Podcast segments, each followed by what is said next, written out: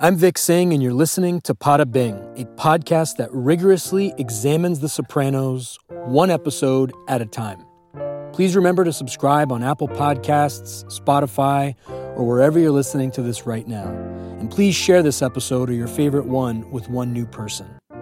If you love the podcast, you can support it at any level by visiting glow.fm slash. Finally, as always, thank you for listening and being part of this journey. Coming up is a conversation I had with Robert Desiderio. Robert played Jack Massarone on the show. Today, Robert's a writer and actually just released a new book. We talked about a little of everything Sopranos, writing, a pilot he shot with David Chase back in the day, relationships, who's the boss, tennis, podcasts. Great, sweet guy. Had a lot of fun. That's all I got. Thank you, Robert. Thank you, listeners. Here's Robert Desiderio.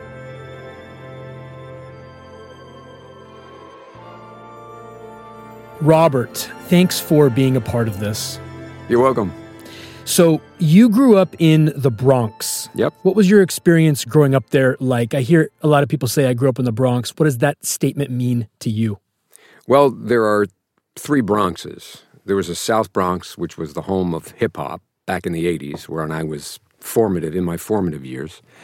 Uh, there was the uh, North Bronx where I grew up, and my father made sure that I told people I was from the North Bronx, which was sort of lower middle class. And then there was the hoity toity area called Riverdale. So the Bronx had a lot of, uh, it was a schizophrenic experience, so to speak. But I grew up in a normal environment. We had a schoolyard across the street. I went to grammar school there. We played softball on the weekends. We played stickball in the street we biked around, you know, generally in the, I was born in 51, so 50s, 60s, 70s. It was safe. I did get uh, shot in the back. This crazy guy, Russell, was, I think, the only guy on the street that was weird that way. For some reason, he had a hard on for me, and fortunately, it was in the wintertime. He had a BB gun and he said, "You better run." So I ran down the street and he shot me in the back. There was a little welt, but that was the the only violence I had encountered growing up, and I was probably I don't know 15 years old back then. Um, when I went to college, I basically moved away and only visited the folks on occasion. I moved to New Jersey. I went to Seton Hall University out in New Jersey. Tony Soprano had a semester and a half. I know. I saw that. I heard that. Yeah. How did acting get on your radar? Um, Family? No. Uh, well, actually, not particularly, but my father, uh, he always wanted to be an actor. His one claim to fame, his name was Anthony, because he passed away. He was 101 when he passed away four years ago. Uh, his claim to fame in terms of the theatrical experience was he was an extra on Broadway in a play that Natasha Rambova was one of the stars. She was married to Rudolph Valentino at the time, and he had the line, you know, waving the daily paper, extra, extra. And he was kind of bitten by the bug, as the story goes, and wanted to move out west. But my grandfather, who owned a farm in the Bronx, and they had farms back then, uh, my father was born in 1910. And uh, he uh, discouraged my father from doing anything but helping him on the farm. My father did play the trombone and he played uh, Fourth of July. He was in an orchestra, and he would play, uh, you know, at the bandshell in New and so and he painted on weekends. So he got his artistic creativity out in those ways. But he was a lab, uh, laborer. He was a bricklayer for the Parks Department in Manhattan. Um, so uh, and no one else in my family was in show business. I. Uh, I, I don't know where it came from, actually. Did it come at Seton Hall? It came. Uh, it came at Seton Hall um, in grammar school. You know, as a kid, I you know I did plays in the backyard when I was like eight or nine years old, but that never really took anywhere or went anywhere. Uh, high school, I was on the debate team. I was the president of the debate team, but didn't act at all in high school. In college, um, I was. I still am somewhat. I was basically a um, a shy guy. And a lot of actors are. Yeah, it's interesting. I mean, I'm not, there are some who are really shy. I wasn't that extreme, but I never, could hang out at bars and stuff, and you know, a, a place to meet w- women for a straight guy. Um, in the college circumstance, the theater was pretty great. I mean, I noticed a couple of people you've had on the show. I mean, the pretty women were in the theater. So that's what uh, drew me to the theater there at Seton Hall. And that's when my acting started. I was in at least one or two plays every season while I was there. Yeah, so that's where it, I kind of it locked in that this is I like this on more levels than just meeting girls. What is considered what is considered your acting break, if you will? Uh, I'd done um, a lot of soap opera guest stars. I uh, I sort of the, the the primal first big break was I went in to read for a guest spot, two week job I believe, on One Life to Live, um, and uh, wound up having a storyline with a woman who is my wife and has been for 35 years, Judith Light, and there was something going on between us. It was like a huge connection from day one. And that energy kind of permeated the scenes we were in. She was a hooker, I was a gangster, um, pimp kind of guy. And they saw that happening, so they started to write for us. And what started out as a couple of week gig turned into ultimately about a year and a half on and off. So that was the first big break. The second one, the California version, was I got cast in a movie of the week with Valerie Bertinelli called Princess and the Cabbie. She was the princess. I was a New York cab driver. It took place in San Francisco. Um, I'll never forget uh, Glenn Jordan was a director. I gave him a hard time, and he really put me in my place. But he said, you look like John Garfield. And it was like, wow, oh, okay, I, am take this even more serious now. Uh, so that was sort of the second big break. Um, a couple of movies. No, actually, the next thing that came after that was something written by David Chase. It was a pilot for a TV series. Rockford Files? No, no, it's called Moonlight. Okay. Um, it didn't go anywhere past the pilot, but that's where my first connection with David happened. I didn't really know him in the Soprano days because I came in and out. I had a few episodes, yeah. and I, I, saw him. I was able to hand him a photograph from the time that we did Moonlight to kind of you know uh, reignite that connection. But I didn't really have much of a connection to David when I was doing The Sopranos. Uh, but he was, you know, he wrote and executive produced Moonlight. Um, what was it about? It was about uh, a New York kid who delivers Chinese food and is in a rock band on the side. And, Again, the music connection. Yeah, oh, totally. David was, um, yeah, he's been in the music forever. And um, it opens up with me delivering the food to a brownstone in Manhattan. Unbeknownst to me, in the brownstone was a terrorist who recently had facial surgery. So no one knew what he looked like. And the FBI had been surveilling him and I'm this innocent guy just knocking on the door delivering food. When the guy opens up the door, the FBI sort of just kind of barges in, but the guy escapes, and I'm the only guy who has seen him with his new face. So the FBI cultivates this kind of, you know, this Italian kid, Lenny Barbella, you know, and they put him through the ringer and give him a uniform and try and have him reconnect with that guy and help them find him. How that I don't know what else happened. I don't know what happened with that. Although Michelle Phillips was my girlfriend in that, Mamas and Papas Michelle. And uh, the pilot ended with me basically saying to the head of the FBI, uh, "What else you got?"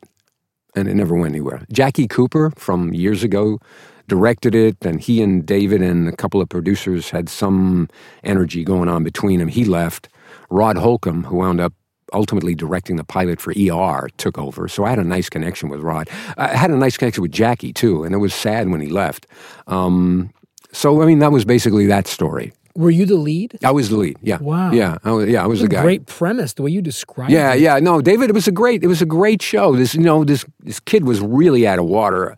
I mean, he just wanted to be in a rock band. Then he's delivering Chinese food to make money. He's living with his folks and he gets put into this environment where he's got to like really, you know, kind of step up in a way that uh, Heidi didn't know how, so he's kind of fumbled through it. It was it was a great premise. Yeah, fascinating. Yeah. And I'm seeing all this connective tissue to The Sopranos because you mentioned delivering Chinese food, and we of course know how Tony Soprano feels about orange peel beef. it's so great. So those are my sort of you know like one, two, three kind of okay. breaks, and I came out here to do both Princess and the Cabbie and Moonlight, and would go back and um, uh, um, continue my work on the soap opera. You know, in, in, soaps, they if an actor leaves and they like him, they'll get somebody else to play the same character until that guy comes back or a woman comes back. When I came back after Moonlight, um, yeah, after Moonlight, where I stayed at the Chateau Marmont, right across the street from here, and I, I, they said, "Where do you want to stay?" And all I knew was the Chateau Marmont. and when they said, "Okay," that was like, "Wow, I've made it." I went back to the soap opera and said to Judith, who'd been on the soap for five years at that point, two Emmys. She's won, she won two Emmys at that point, and I said, uh, "You got to leave the show and come out to California because you know, basically there's gold in them there hills." And you know the rest is you know a lot of what I think you want to address at some point. yeah, no, for sure. Well, we can we can kind of go there now. You guys have had a, a legendary marriage by entertainment standards, sure. that it has lasted. Yeah. And one of the caveats of that is that you live on one coast and she lives on another. But the first, we've been married 35 years this January, and we've been together for 39. The first 30 years, we were basically together um, 24 7. When she would go off during the summer from Who's the Boss and do a movie in Statesville, North Carolina or Canada, and I wasn't working, which wasn't easy for me.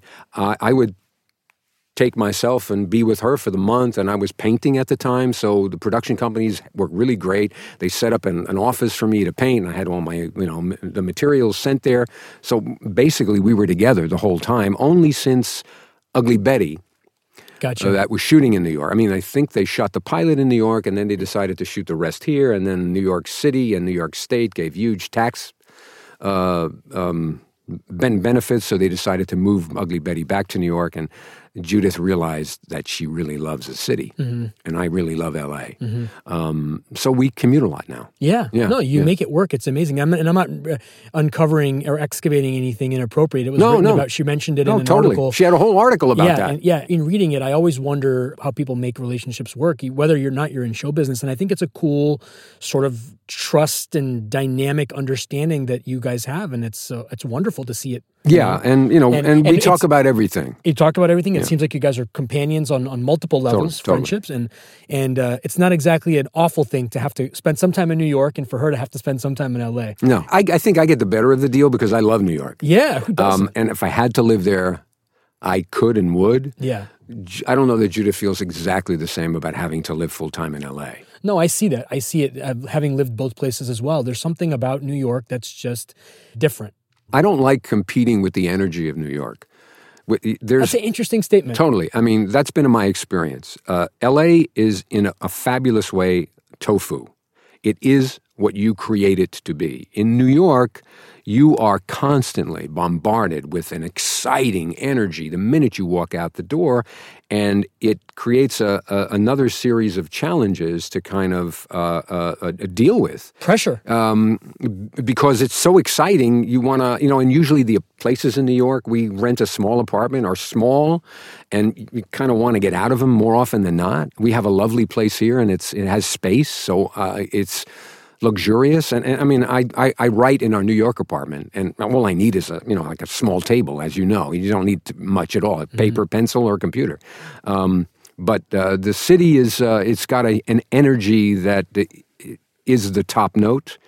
In LA, I think. Uh, the more creative one is, the happier one is in LA. That's my experience.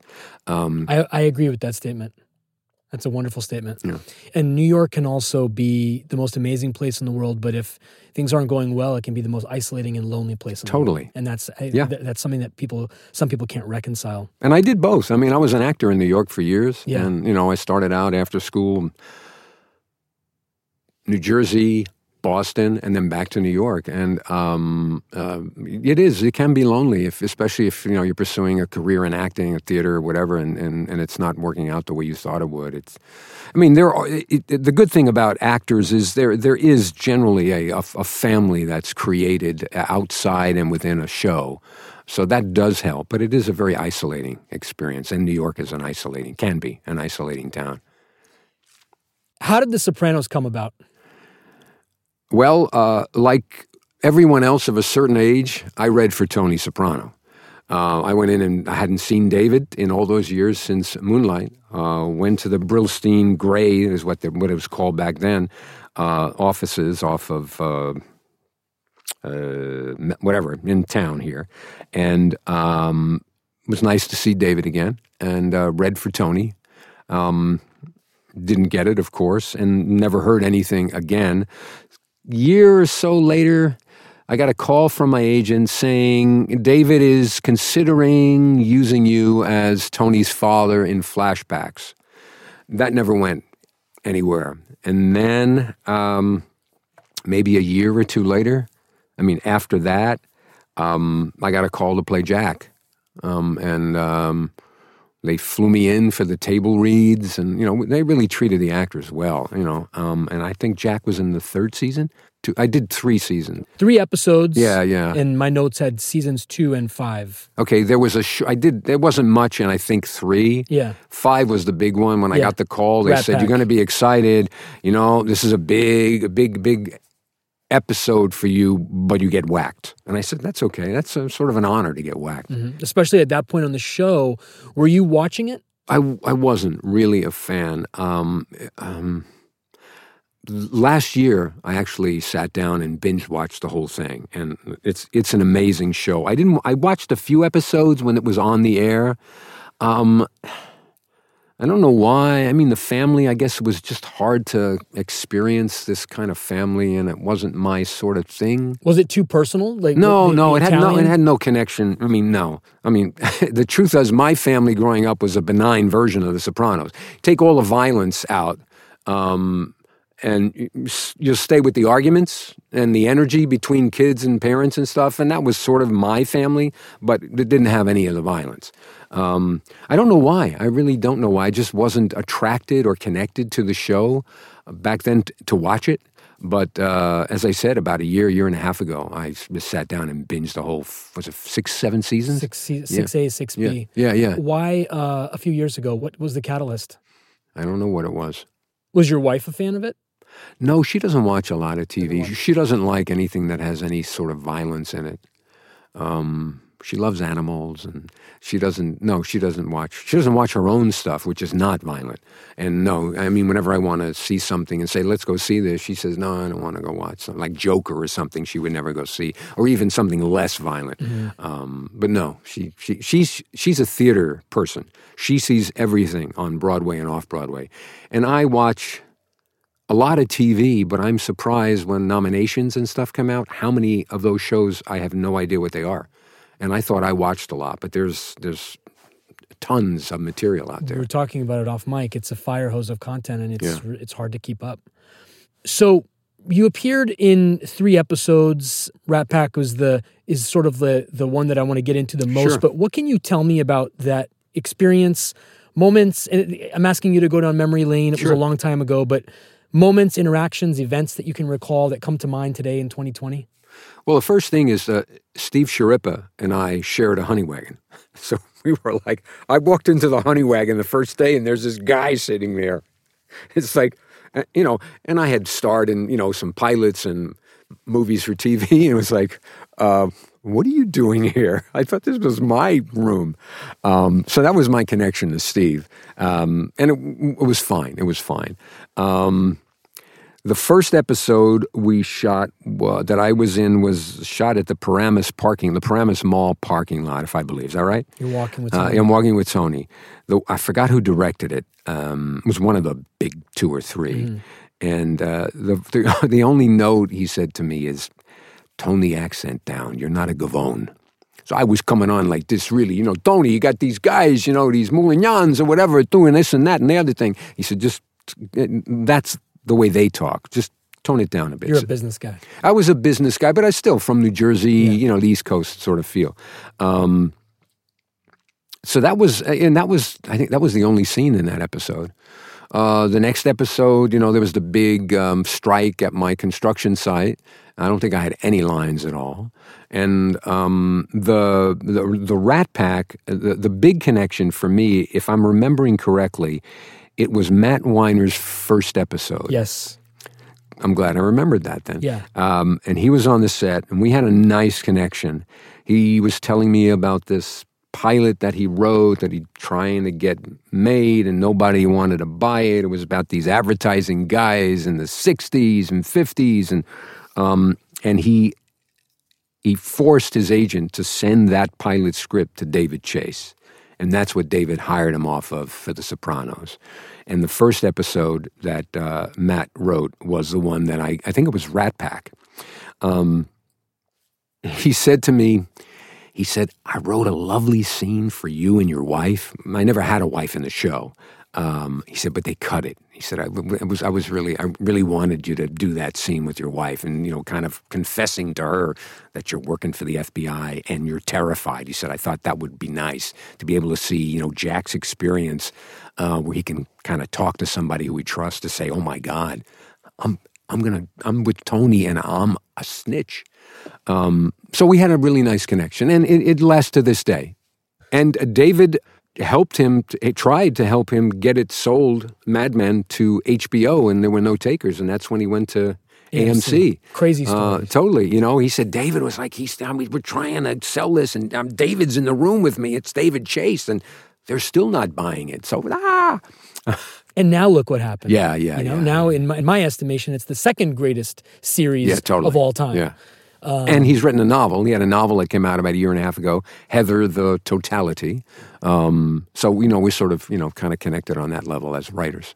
That episode, actually, Rat Pack, knowing what I know now about how he had the pilot of Mad Men in his drawer, the style of that episode is very Mad Men The kind of interlude scenes between major scenes, the lighting, obviously, scripts aren't very camera procedure heavy, but that's that episode could basically be an episode in Mad Men, is my point. Oh, that's interesting. Stylistically, tonally, Well, you're very perceptive about these things. So uh, uh, I didn't get get that, but when you kind of when you pointed out, I was like, oh yeah, that makes a lot of sense. The first question that I asked myself when I rewatched I just recorded the episode, the deep dive discussion for that episode. And the first question I asked myself was, was the Mad Men pilot done when this episode aired? no. And the answer was yes, it was. He had the Mad Men pilot. oh, you mean written? yeah, written. Yes, it was Yeah. written. The Mad Men pilot was written, so he had his voice articulated on paper. Mm-hmm. And then this Rat Pack episode was one of his ways to kind of get his voice out. And he did. And you see the, Yeah. you, I see the, the connective tissue everywhere. And he was he wrote uh, on comedy shows before then. I think this was the first hour series. Mm-hmm. Your character was a huge part of the story in the Rat Pack episode, and it culminates with your character Jack in the trunk of a car. Any memories from shooting that episode, that scene? Uh, being a dead body, no. The challenge was to keep the eyes open and to create an experience of no life. I mean, which isn't easy. Mm. I don't know how you do that. You just do that. Uh, and they had the the what is the golf Five club iron. thing thing shoved in my mouth. No, and I'm crouched in the thing when the two uh, FBI guys are looking in at me, and then you know there's a shot of me, and then I think the next scene is Tony throwing the Rat Pack uh, collage out into the water. the. I never knew what happened with that. I went, did you really? Is that like disposable? Well, it, it bothered me that he is so smart. He's always playing three, four, five steps ahead on the chessboard than everybody else around him. Once he suspected your character, he didn't examine the painting to see if there was a wiring device on it. Interesting. He looks at it and he frames it and he's kind of standing around figuring out where he wants it to go, but he never flipped it over and like looked to see if there was anything in there because you know the Jack was wearing the hat and Yeah, the hat yeah, was yeah. what was mic'd. yeah, totally. That was sort of a thing that I always wondered why, but maybe that was by design. That, wa- that was fun doing that scene with Tony in the little uh, diner, cafe, Yeah. whatever that was. Very cinematic. Yeah, it Very was- it was beautiful. really nice. Two guys in a room, and I, I've talked about that a lot with Tony Soprano. Anybody who he's with, uh, and in that episode in particular, there's two conversations. He has one with Jack Massarone, and he has one with Tony B in a diner later in the episode. Uh-huh. And the way they lit the diners, the way that they they you know the cross section of the two guys in a seat. Yeah. Um, the way The Sopranos did it in particular, it, it has been done in television, it has been done in film since time immemorial. But there's something so beautiful about the way The Sopranos framed it and presented it, and obviously the dialoguing. You could watch the two of you guys talking for 30 minutes. Oh, that's The the way that's nice to hear. the, the, just just the way that the hand gesture of him saying you're going to order something, it was just it was very thoughtful. Yes. It wasn't television. Say it over and over again. It's very Sure, cliche. sure. It was something different. It's HBO. Did being on the show influence your life or career in any way? Did it have any positive or negative impacts? Nothing that I was uh, aware of. Okay. Nothing directly. I think oh, you know it, it. It was part of my evolution, realizing that I don't know that I want to be an actor. I didn't. That is actually a profound statement. Uh, Well, okay. I, I don't know. It wasn't. It didn't directly happen there, but it was an ongoing thing when I realized I I didn't really like being on sets. I didn't like hanging out. And my actors love and thrive on being in that camaraderie on a set. And I would always go back to the trailer and do you know some kind of writing. Uh, um, so I was a very um, introverted in that way, solitary. Um, and you know, and then as it evolved, I realized, oh my God, I think my personality is really meant to be a writer, and that's sort of the kind of the evol- the segue. yeah, the segue evolution from those early days of acting, thinking, you know, I grew up, I think I wanted to be an actor. I love being, a, you know, the idea, ooh, I could be a movie star, Robert De Niro, Al Pacino. And that wasn't happening. And, you know, and I had a, I had a great career. I mean, I was playing a lot of, you know, really relatively thankless but large roles in movies of the week. I played the husband or the lover. I played opposite two of the three or four Charlie's Angels. Um, um, and I made I made good money, but it was it wasn't really um, that satisfying. That makes sense. And then um, about twelve years ago, I got uh, I got a call from South Coast Rep to do a play written by David Weiner, who is now a huge writer. He just did, I think, uh, George Orwell's. It was in 1984. He was in London, exec producing the series, um, and he was on a bunch of other shows. Oh, he did the uh, the Walking Dead sequel. What's it called? The Living uh, I don't know the name something. name. The Walking Dead. Yeah. Uh, he wrote this amazing play, three character play. Um, I read this script and I said, "Oh my God!" This was after I didn't want to be an actor. I read this and I said, "Oh, this is why I became an actor." It was like a David Mamet play. The minute you step on the stage, you don't get off for two hours. It was the I was the engine of the show, but I wasn't retaining the lines like I had remembered retaining them, and I was totally panicked. It worked out fine, but that sort of kind of was the next uh, thought of, you know what, I don't, I don't need to put myself through this. Uh, the only two hours of the day for those two months that I had any peace was on stage. Um, it's like, okay, I, I good. I did. I, I, I realized this is an amazing part. It's a part I've always wanted to play like this, and uh, okay, I'm done. and you became a writer, which I'm going to ask you about in just a moment.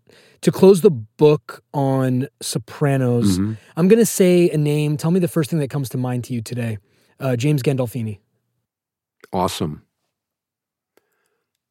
powerful, uh, larger than life, David Chase. mysterious. Why do you think people are still connected to the show? Well, it worked on a lot of levels. I mean, it was a family drama. It was a comedy in a lot of ways. It had a huge violent thread through it. It was extraordinarily well written. That holds up today, and I'm sure it'll hold up decades from now. Um, the cast was uh, organic. Um, Accidental. Uh, well, they always are generally, especially when you get a group of unknowns. There was no big star. James had done a bunch of films, and but nobody was a big star or, or even close to that kind of a star. The show made them that. Um, I just the it was an authentic and organic, and really, really, really well made. You became, as we've kind of been leading the trail down this road, you became a writer. What was your moment where you were like, this is me, I got this? Well, it started out. Um, Judith, my wife, and I were very involved in the AIDS crisis uh, in the '80s, and um, Any particular reason? a lot of friends were dying. We had a huge amount of friends. We were going to funerals and uh, participating in you know wakes for you know almost every week. Uh, it was devastating. It was devastating. The government wasn't doing anything. Uh, you know, Reagan wouldn't even say the word, and it was just a devastating. Paul Monette, who passed away from AIDS, is an amazing and deep friend of ours. He's written some amazing pieces of work. I mean, if you you should check out his stuff. Poetry. Uh, he wrote TV shows, but he a novelist and poetry is where he really uh, it, his, his, stuff sang. Um, so uh, I was driving in the car with the two guys who were working with Judith and I at the time, and, and, we were all talking about it. And I said, "Hmm, I wonder what would happen if the president of the United States had AIDS." And you could feel the energy in the car go, ah, or some version of that. Um, and I thought, oh, this is a great idea for a film. I'm going to give it to somebody. And then after a couple of weeks, I said, well, I'm going to try and write this. I'd never written anything. Um, and then a few days after that, I'm in my car somewhere in Beverly Hills. A bus passes by with a big black and white poster along the side that said if the president had AIDS, he'd need more than just your vote. I was like, wait a minute, is that like real? A couple of days later, same circumstance, different bus, different location, passes by, black and white little sign that says if the Pope had AIDS, he'd need more than just your prayers. It was an ad campaign for amfAR.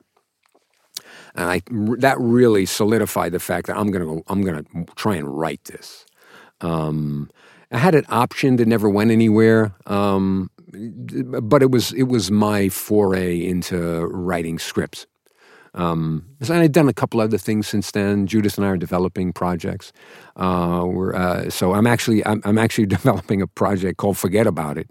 It's about me as an actor at 30, growing up in the Bronx, and what that was like. And it's about forgiveness, and it's about learning secrets that I didn't know. And most of it is uh, authentic. Some of the stuff is a little more dramatized.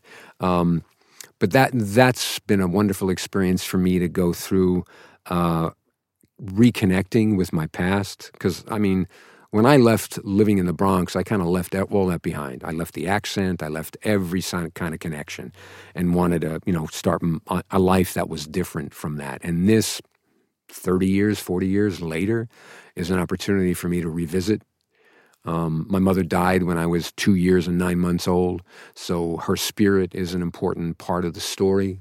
She Who raised you? Uh, well, my father and a friend of the family's grandmother, and then my father remarried 14 months later because he wanted to have a mother for me. And an interesting, uh, deeply uh, um, moving part of that is he kept a diary for every day of my life for the first five years of it. A um, couple of sentences. I call it the early tweets. It was a, a, diary that every page had the same day in subsequent years. So you could see what happened on January 1st, uh, 1952, 53, 54, 55, and then turn the page. Um, and the first thing I did, because I would ask him, What's, what was mom like? Because I had no memory of my biological mother. Um, he would always say, She's a lot like your mom now. Uh, finally, I guess I was in first, second year of college. He gave me the diary. He said, Here, I wrote this for you. And he wrote it in my voice. So I, I look at it as that was the beginning of my life as a writer because everything was I did this today, I did that today. And when I first got it, I went to the first, I went to the three month period where my mother was sick and dying and died. Uh, to be able to know what that experience was like, and it was a, it's a profound. It's on my desk to this day. Mm. Um, so that sort of opened up the door for me to look at doing a show about going home and forgiveness and secrets, and my family's very quirky. It is The Sopranos without the bullets. Um, and you know, so uh, hopefully that'll that'll get made. You know, it's just Hollywood, so things take however long, and sometimes they do, sometimes they don't happen. Yeah, but your motivation is pure and authentic. Yeah, and it's uh, it's what it's, wants it, to happen will happen. It's very therapeutic for me as well. I mean, bottom line, uh, I'm I'm I'm connecting with my past in a way I never had. Are you an only child? Uh, well, I was an only child from that marriage. Mm-hmm. My my stepmom, uh, I have two half brothers, half siblings. Yeah. How did acting inform your writing? Oh, I, I, I, can't point to anything specific, but I, I read tons of scripts. I think I know what works. Um, I think my strong suit is dialogue because I know I know what it feels like, and I, I know how uh, you know I know what works in the mouth, and um, so I, I, think it informs. I informs it informs it all. Uh, writing a novel is sort of a different experience because you're everything. You're the director, cinematographer, costume designer. You know, wardrobe. You know, you're you're everybody. Um, Without being cliche, it's a question every writer gets asked: Which do you prefer? But what are the attributes of uh, writing a novel um, versus writing a screenplay that you prefer or the way I look at it is writing a screenplay is like running a ma- marathon. Writing a novel is like a triathlon. It's, All it, the parts of your body. It, it's it's huge. You know, with a script, if it's 110, 20 pages, you know, you can go back and there's a lot of white space on the script. So you can relatively, if you got to go back to page one to kind of see what's going on, to pick up the energy in order to continue where you left off, it's one thing. But to write 300 some odd pages of a novel and then go back to page one and try and remember, did I say this on page 75? I know it's really important to say this on page 20 or 200, sorry. Uh, that I, you know, and so that is, uh, it's a massive undertaking. Does Judith edit your stuff? Do you guys have that kind of a relationship? She doesn't edit. She'll okay. she'll read it when I'm uh, when I'm pretty close to you know wanting to get it out there. No, um, she, but she does with the stuff we're developing. We have a few projects we're developing. She is right in there as a producer and editor, and we're like, you know, I'm running things by her, and you know, we get into our little arguments about things. Naturally, she says, "Do you want to listen to this or not?" And I, you know, I calm down, and then we go ahead. She's a real good uh, partner as a producer. I've got to ask yeah, because sure. I was a huge Who's the Boss fan totally. growing up. Um, but probably would even if you give me a list of shows to do a podcast about after The Sopranos, it would probably be on it. Wow. Um, you're of course married to Judith Light, who played Angela Bower on the show. How come we don't see that show streaming anywhere or hear about reboots? Everything else has found a second life, it seems. Mm-hmm. Any insight on why that one hasn't found traction? Well, Katherine has passed away. Right. Katherine Helmond. Um, Mona. Mona. And um, it, it, had been broached a few times throughout the past number of years, and uh, nobody, people, various people weren't in the right place to do it, or they were off doing something else. Um, I think it's just had its time. I mean, I'm I'm not particularly fond of people, you know, going back and rebooting stuff. Um, I'm with you. I'm just curious. It's one. It's one that would be so much better than some of the other ones that mm, are out there. Mm-hmm. Maybe that's part of the reason the why the concept was fantastic. Yeah. You know, I loved it. Just turned the genre roles around. Yeah. Um, I, I, I, I, don't know. I mean, I don't think it'll ever happen now that Katherine is gone. But, um, you know, when Alyssa's old, Danny, uh, older, not old, sorry, um, she's got a family. Danny is off doing another line of work. And what does uh, he do now? I think he's actually. I don't. I don't know if it's still current. He was into uh, some kind of forestry, dealing with bonsai trees and plants, and, and he was a. I think he studied to be a veterinarian. I don't know if he went further in that world.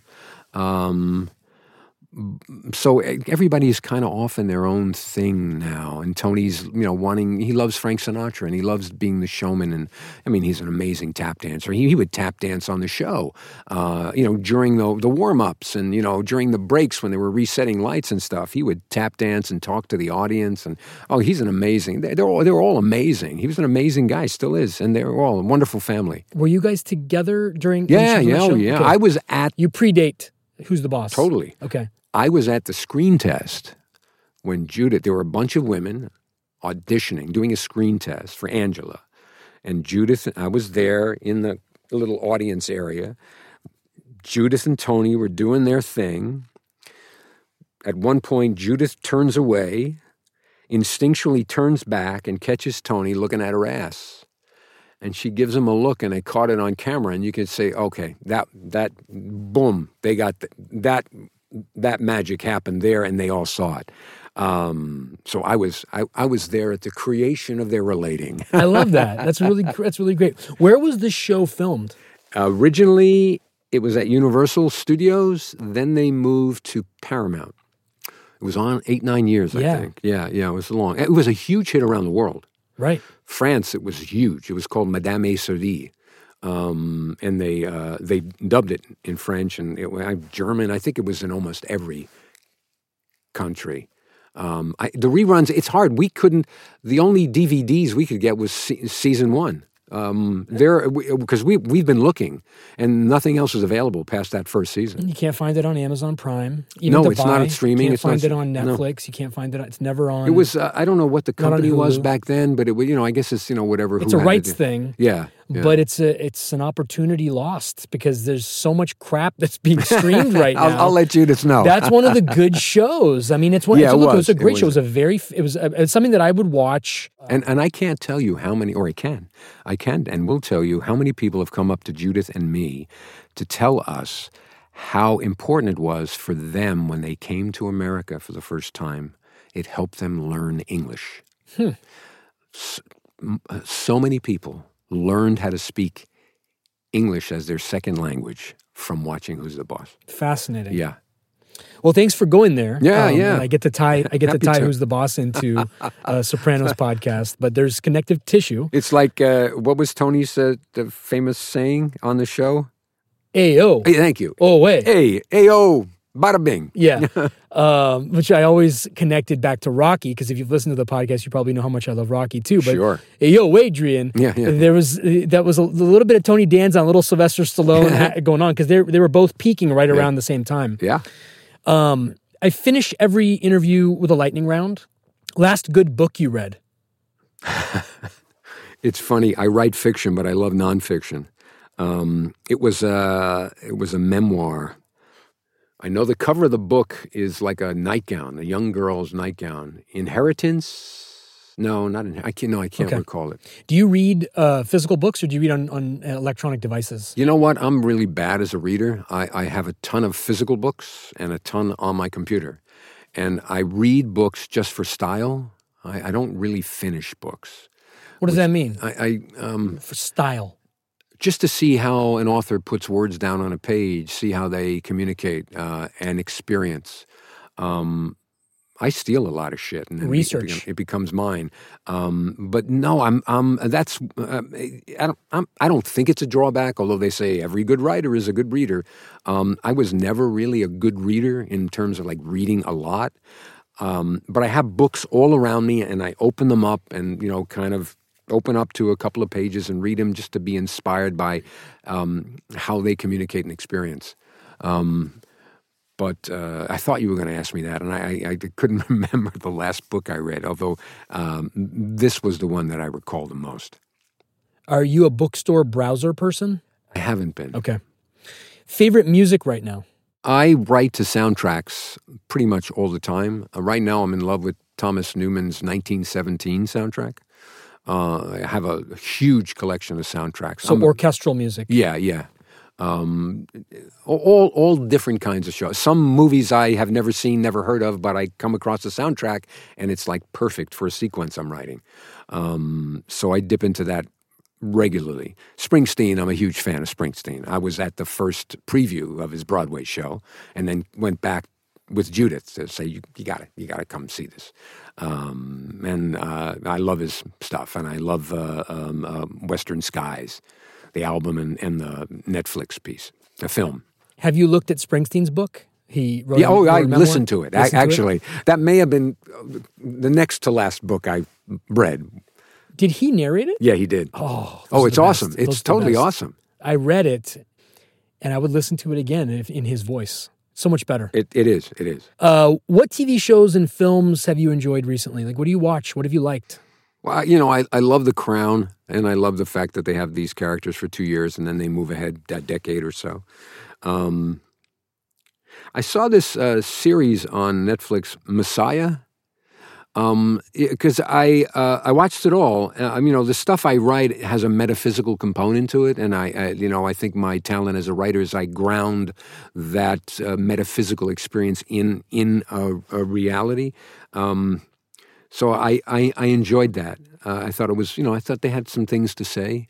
Um, Succession is totally amazing. Yeah. Um, uh, I loved Manhunter when it was on, and now they released everybody from their contract. So who knows if there are going to be a season 3 Um, there, there's a lot. I mean, I can't even recall. Mindhunter. Ma- what did I say? You said Manhunter. Oh, sorry. Well, that's because Judith's in a new series Okay. for Spectrum TV called Okay. Manhunter, Okay. which is the Richard Jewell story Oh. that Clint Eastwood did as a feature. Oh wow. Judith plays the Kathy Bates character in the 10 part Oh nice. series. Nice. And Cameron Britton, who was in the first season of Manhunter, who played uh, the really weird serial killer um, who ate pizza and talked about killing his grandparents. Uh, forgot his. He's an amazing actor. He plays Richard Jewell in the limited series. Small world. Yeah, totally, totally, totally. I mean, there, there's a lot. Like I said, I watch a lot of TV. Um, I watch tennis too. I love tennis. So Are you I mean- watching the Australian Yeah, Open? yeah. I mean, I'm yeah. I mean, it's dev- devastating with all the wildfires there. But uh, yeah, it starts today. Actually, Uh, are you a Federer fan? I'm I'm an everybody fan. I mean, I love new guys who I don't know anything about. I think he's amazing. That that five set, the final in, at the U.S. Open. I get to go to the U.S. Open, you know, uh, every year. Judith gets me into the president's box, so Nice. you know, because of her celebrity, it's just a it's a real cool experience. Totally, totally big my, perk. My wife and I bonded uh, when we dated. We she was a grad student in New York, and we would go to the tournament every Labor Day weekend. Yeah, I went like I think four consecutive years, and I got to see Roger play before he was he had just won Wimbledon, so he only Oh. had one Grand Slam, and I uh, and would see him play a couple of times. he beat Sampras at, that- at that point. Uh, he had already beaten Sampras, Okay. but he hadn't won. He didn't win that year that he beat Sampras.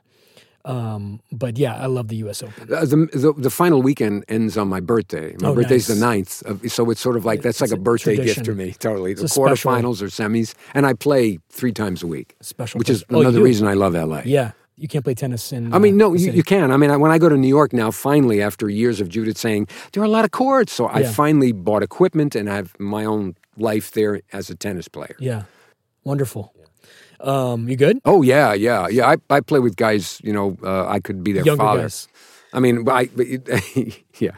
I mean, so much so I started working with a trainer twice a week, and we specifically gear the the workouts to the tennis. That's awesome. Um, and my stamina, you know, is extraordinary. I mean, from my age and playing these guys, we play two, three hours sometimes. I, I, I prefer singles, but I'm trying to get better at the net, and I don't particularly go to the net in singles that much. In doubles, I'm forced to, so I'm trying to get more doubles in just to learn, you know, the strategies at, at the net and, and, and those angles. Have you read Agassi? Do you play? I played. I haven't played in a long time. I have two small children, but my son, my six year old, I do take him to the courts, and I'm sort of his coach right now. Okay, now. okay. He likes it. Oh, good. I want to get him good enough so that I can get him a real teacher.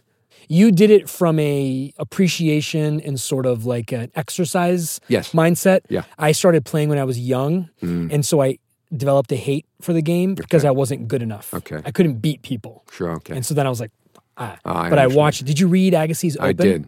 It's amazing. It's one of the best books ever. amazing. One of the best books ever. The other good book is uh, the Federer Nadal uh, Wimbledon match play by play. yeah. That's an I forgot it's called uh, um, I forgot the title of that, Uh, but so- that's an amazing. exactly what that's you're an talking about, amazing book. I mean, the guy just goes through the whole match, point by point. Deep dives it. And then also um, David Foster Wallace.